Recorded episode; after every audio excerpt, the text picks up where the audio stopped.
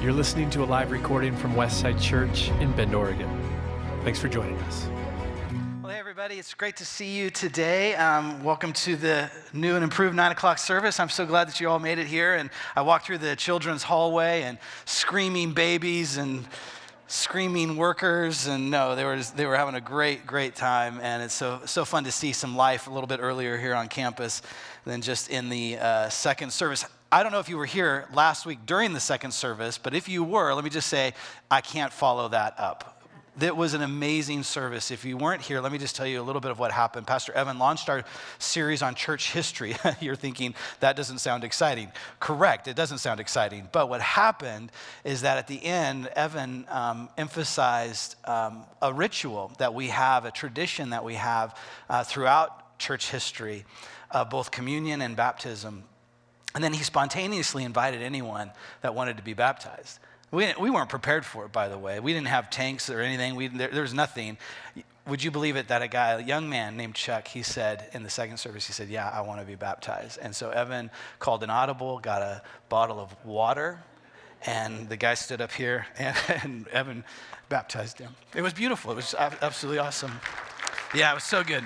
And, I, and I'm emotional because it, it's, I don't know about you, but I needed that kind of a moment, especially at, over the last several years of what the church has experienced. And then, especially as I've been digging into church history and how depressing it is, I needed that moment to remind me and to, for God to remind us that He is still on the move. He is still working. He is still transforming people's lives through the church. And I'm so glad that God did that the opening week of our church history series because you're going to see today that sometimes it's really hard to find hope in the church. It hasn't always been easy, and we need moments like that to remind us that, yeah, God, God is still working through his church. The gospel, think of it, think of the gospel like an ancient river that has spawned different tributaries over history. And at times, some of those tributaries have dried up and there's no life in them, and then others have flourished. And then at times, the, the, the, river of the gospel might look stagnant from the outside, but there's always motion, there's always a current that is keeping the true, unadulterated gospel alive, and we see it today. And Jesus reminded us that he would build his church, and the gates of hell would not prevail against it. So, Jesus, as we open up your word today, would you remind us of what's really, truly important? and how to be the people of God in this day and age, your church alive in Central Oregon and beyond. We pray in Jesus' name. Amen. Well, let me give you a little uh, history lesson real fast. It's not going to take long. A uh, little timeline of church history. We see it up here. Jesus' death and resurrection, 4 to, 3, 4 to 35 AD, and then ground zero, 35 to 305 AD. Divided kingdom, 300 to 1500 AD. We're going to land there in just a moment. Falling, rising, and reforming. Pastor Ben will talk about that next week. The American dream, the world at war, the age of ideology to today. And so today we're focusing in on 1200 years in about 20 minutes. So it shouldn't be a problem at all. We'll find our way through it. Here's the general flow of the era of that we're in uh, in the church, just directly related to the church. So about around 300 AD, persecution of the church ended. So up until from the time Jesus ascended until uh, a little little after 300 AD, the church was persecuted.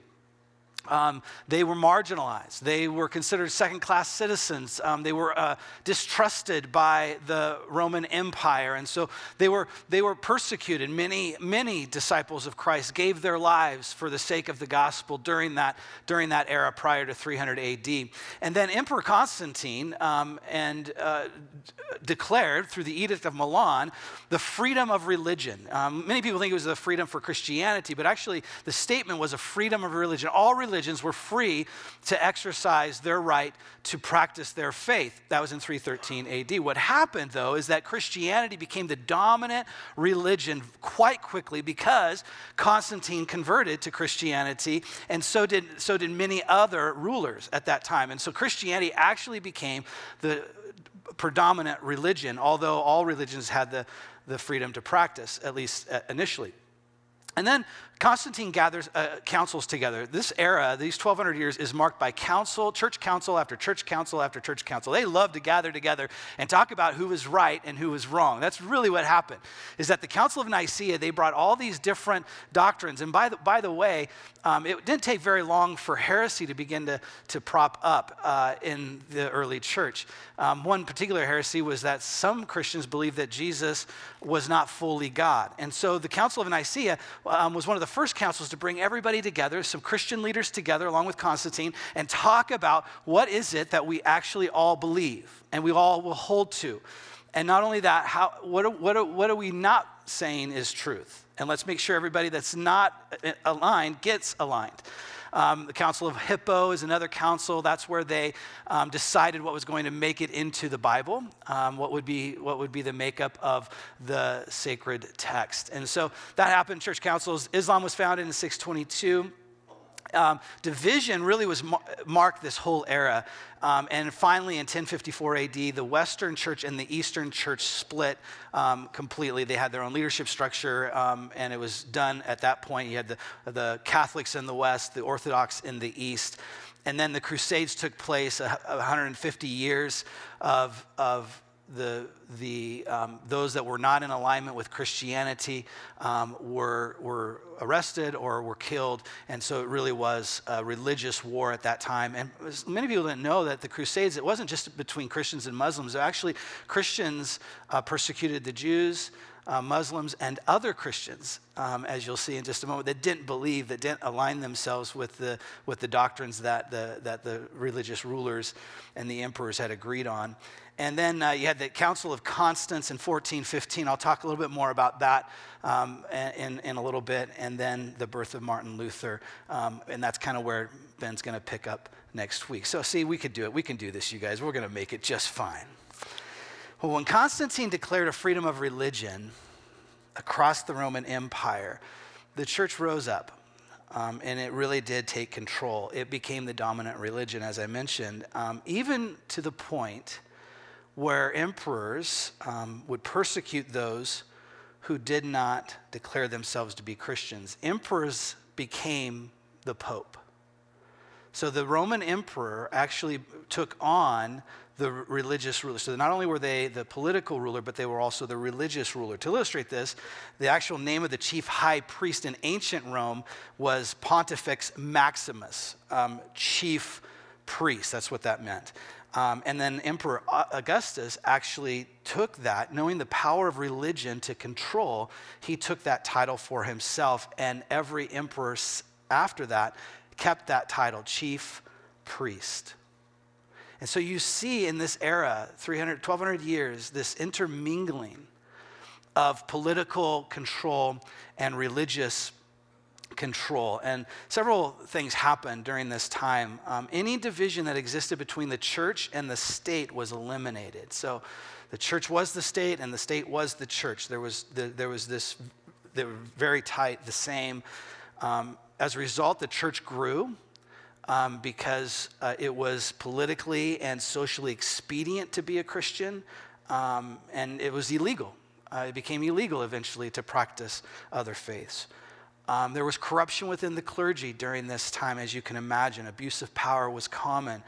Uh, tax exemption for clergy began uh, during this period. America didn't invent that. Um, separation from, of clergy from laity um, happened during this era. The priesthood of all believers, that kind of that theological concept in Scripture was, was disregarded. What we see is that the worldly values, the values of the world, crept into the church Class structures dominated Christianity. Um, the church became one of the wealthiest organizations in the empire. And all of this ultimately led to the greatest travesty ever committed by the church the Crusades. What the Jews thought Jesus would do when he came, take over, rule, kick out Rome, actually did take place 300 years after he ascended. In essence, the church propped itself up, promoted the kingdom of God using the kingdoms of this world. They use the same mechanisms of the world systems to propagate the kingdom of God. And the question that we're asking throughout this series we'll ask ourselves today is this Is this what Jesus had in mind? Is this what Jesus had in mind? There's this moment in Jesus' ministry recorded in Mark chapter 9 where his disciples saw someone. They saw someone not part of their group. They weren't, they weren't, this person, he wasn't a follower of Jesus in the, in the sense of like he was like Peter and, and John and James who followed Jesus. And, but he was casting out a demon in the name of Jesus. Can, so just put yourself in that moment. Kind of think that through like, okay, I, I, we see someone we actually don't know who he is. He's not part of us, and he's casting out a demon in the name of Jesus. So guess what the disciples tried to do? Stop him. Of course, like, uh, excuse me, uh, we're the chosen ones. Uh, you're not allowed to do that. We don't know who you are. You know, of course, that's what they would do. That's what we would do, right? But Jesus said, Don't stop, do not stop him, for no one who does a mighty work in my name will be able soon afterward to speak evil of me. For the one who is not against us is for us. For truly I say to you, whoever gives you a cup of water to drink because you belong to Christ will by no means lose his reward. He says a phrase in this, I don't know if you caught it, that is a little bit backwards from what we say. For the one who is not against us is for us. What do we say? If you're not for me, you're against me. We flip it. So meaning that if you're not if you're not aligned with the way I think, with what I believe, with what I how I interpret scripture, uh, how I vote, with whatever you want to put in there, then you're not with me. You're against me. And Jesus is like, none of that stuff matters. Listen, if they're not if they're not actively working against my way, they're with us. They don't have to be part of our group and think everything exactly the same. Why do you think, how do you, why do you think denominations exist today? If you're not for me, you're against me. So we're going to go start our own thing. I mean, I'm, I'm, I'm actually okay with, with all the denominations we have, different strokes for different folks, that sort of thing. I, I appreciate that. But the reality is that this era was marked by division after division because we did not heed the teaching of Christ here that he taught his disciples. You have to be on my side, do exactly what I want, or you're our enemy. But the church of the Middle Ages was clearly against anyone who was not for them. I mean, uh, if you think cancel culture is a new thing, we invented it. 1800 years ago. If you, didn't, if you don't align, if you didn't align to the exact doctrines or the political structure, the Pope or the Emperor, sometimes it was the same person, right? Then you were outcast, persecuted, often even put to death. Um, there's this great story in Matthew chapter 20 where um, the mother of James and John um, come, she comes to Jesus and she kneels before Jesus. She, so she, so she, this mom of two of the disciples comes to Jesus, kneels before him, and says, and tells Jesus, he, she doesn't ask him, by the way. I think it's really interesting that he, not, there's no question in this. She says to Jesus, Hey, here's, the two, here's, two, here's my two sons, you know, James and John, right? I, I, would like for you to have them sit one at your right hand and one at your left in your kingdom.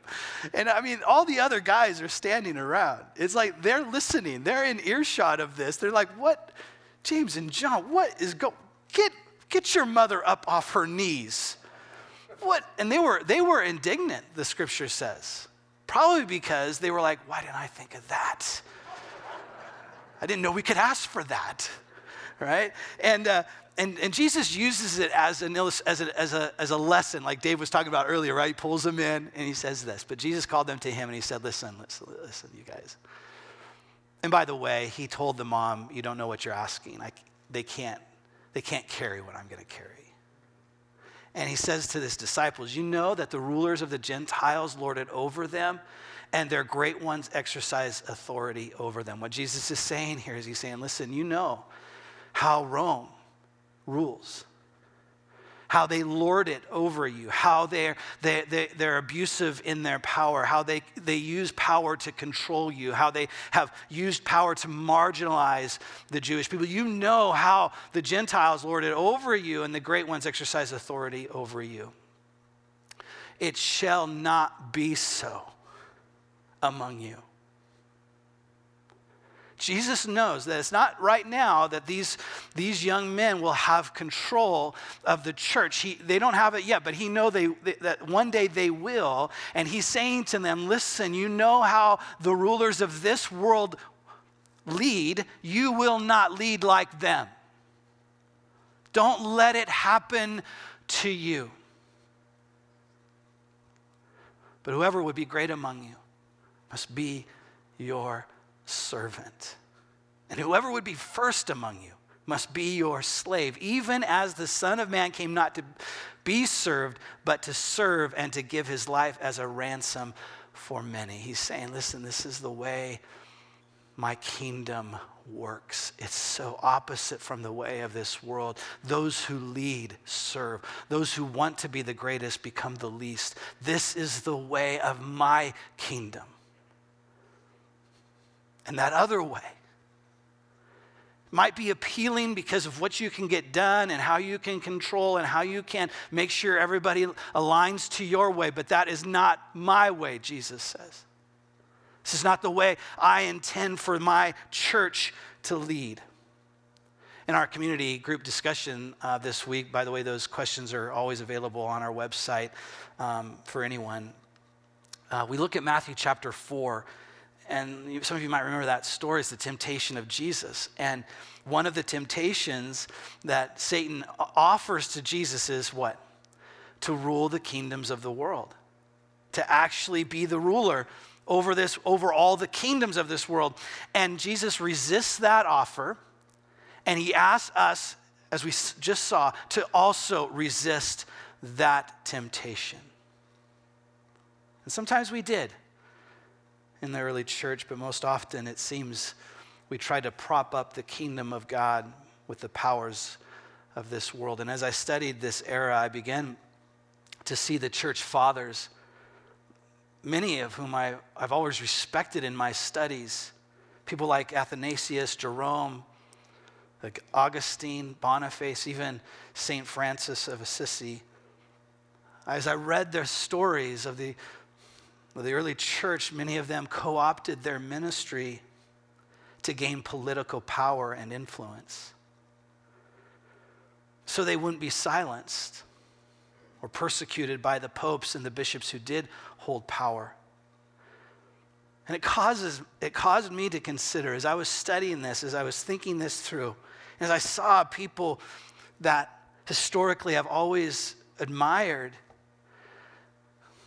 and I thought to myself, well, maybe that's what we have to do to be heard.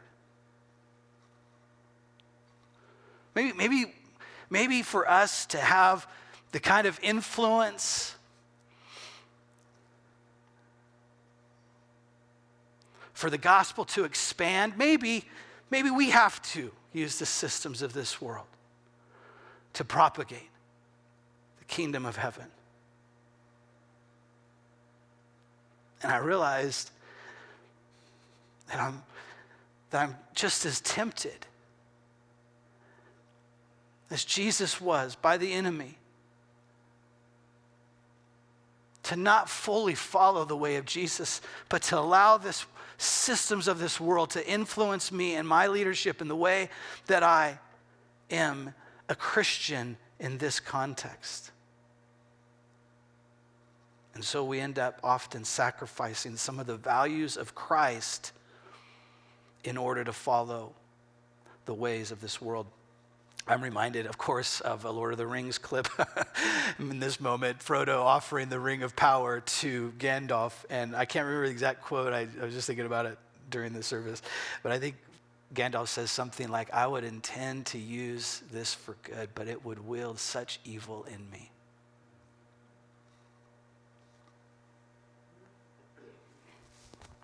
Maybe I've traded, maybe you've traded some things, some of the values of Christ, the self sacrificing, cruciform life that Jesus taught us to live to, in order to have more influence. Maybe we've sacrificed some of the ways of Jesus, goodness and kindness and gentleness, compassion, in order to make sure that our voice is heard above the noise. Maybe we've picked up the ways this world gets things done in order to get God's things done. And in the end, we sacrifice the way of Jesus. Two days ago, an article was published called The Dissenters Trying to Save Evangelicalism from Itself. This is what the author wrote. Think of your 12 closest friends. These are the people you vacation with, talk about your problems with, do life with in the most intimate and meaningful ways. Now imagine if six of those people suddenly took a political or public position you found utterly vile. Now imagine learning that those six people think that your position is utterly vile. You would suddenly realize that the people you thought you knew best and cared about most had actually been total strangers all along. You would feel disoriented, disturbed, unmoored. Your life would change. This is what happened over the past six years to millions of American Christians, especially evangelicals. There have been three big issues that have, yet, that have profoundly divided them the white evangelical embrace of Donald Trump, sex abuse scandals in evangelical churches and parachurch organizations, and attitudes about race relations, especially after the killing of George Floyd. There is now a common desire to pummel, shame, and ostracize other Christians over disagreements. It wasn't God that failed, but the human institutions built in his name. We now see young evangelicals walking away from evangelicalism, not because they do not believe what the church teaches, but because they believe that the church itself does not believe what the church teaches. Institutional rot has been exposed. Many old relationships have been severed.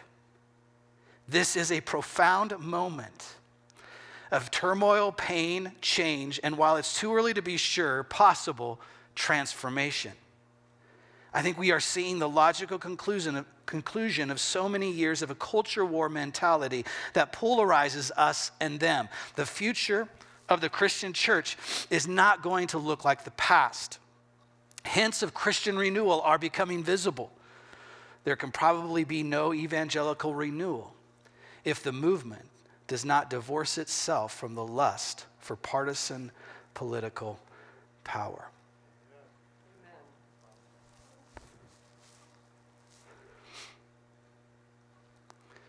So, studying this era, I was struck by a couple figures in particular. One was a man named Patrick. If you're Catholic, you would know him as St. Patrick. It was during this era that he decided to go to Ireland to preach the gospel, and he did it so distinctly different than what was happening during that era. He did not go to Ireland and tear down pagan temples. He did not go down and, and try and, and force the, the leaders of communities to convert to Christianity or face death, because that was kind of the norm, normal way of evangelism back in those days. He did not do any of that. He came and he served the poor, healed the brokenhearted and mended broken relationships. He brought the kingdom of heaven not through the ways of this world, but through the power of Christ, his crucifixion and his resurrection. I think about, about uh, John Huss. He was a local, uh, local uh, church pastor in Prague. In the 1400s, he stood up to popes, held fast to scripture. He promoted moral reform among the clergy. Eventually, he would write these words that a pope, through ignorance and love of money, can make many mistakes, and that to rebel against an erring pope is to obey Christ. In November of 1414, the, Council, the Council of Constance, which I mentioned earlier, they convened in 1414. And, and even though he was promised safe passage, John Huss was immediately arrested upon arriving, condemned as a heretic along with John Wycliffe, who had already died. He, Wycliffe um, translated scriptures from Latin into English. And then on July 6, 1415, Huss was taken to the cathedral dressed in his priestly garments, and then he was stripped of them one by one. He refused one last chance to recant at the stake where he prayed, Lord Jesus, It is for thee that I patiently endure this cruel death. I pray thee to have mercy on my enemies. He was heard reciting the Psalms as the flames engulfed him. All he wanted was for the popes to not have so much power and for the people to have the Bible in their own language. And the church put him to death. For years, I thought that the greatest enemy to true Christianity would come from an increasing secular government and society. I'm not sure that's true anymore. Now I wonder if the true enemy of Christianity is within Christianity itself. As I've studied church history, I, be, I begin to see a pattern emerge that I believe has shown its ugly head in America and the American church as well. A desire to use worldly power in order to establish God's kingdom on earth. And it sounds appealing to be in charge, to legislate our morality on the masses, to get our way, really God's way, right? It sounds appealing, but in the process, we end up sacrificing the very values of Christ in the way that we promote his way. But there's always a remnant. There's always reformers who call the church to repentance and return to the simple way of Jesus, a cruciform life a laying down of our own rights for the sake of Christ, a putting away of the powers of this world in order to embrace the power of God in us. And that's what we're asking of our faith community today to begin the process of a new reformation of His church through repentance. To repent of our animosity toward the world, our hatred of those who think differently, toward other believers who practice differently, to repent of our fear that if we don't stand up like the world stands up, then we'll get pushed aside, to repent of using the weapons of this world to fight a spiritual battle, to repent of breeding disunity in the body of Christ. So, Jesus, Father God, we come in humility and with a recognition that we have often sacrificed the very values of Christ for the sake of getting our way, of trying to promote your gospel. And in the process, we, we taint it it becomes less pure. It becomes something that it wasn't ever intended to be. And so, Jesus, we repent of our hatred towards others. We repent, Jesus, of those places and times where we have we have brought disunity into the body of Christ by speaking evil of other brothers and sisters. Jesus, we repent of our fear that causes us to get so riled up against this world and we start to use the ways of this world. Jesus, we repent. Lord, would you restore a right spirit within us? Would you help us, Jesus, in this moment to resist the temptation to use the things of this world to propagate your way? Would you fill us with your spirit so that we can so that we can be emissaries of your righteousness in this time.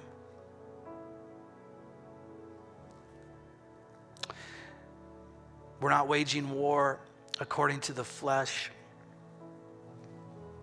We do not wrestle against flesh and blood. That's not where our battle lies. It's a spiritual battle. And there's only one way for us to fight a spiritual battle, and that is on our knees.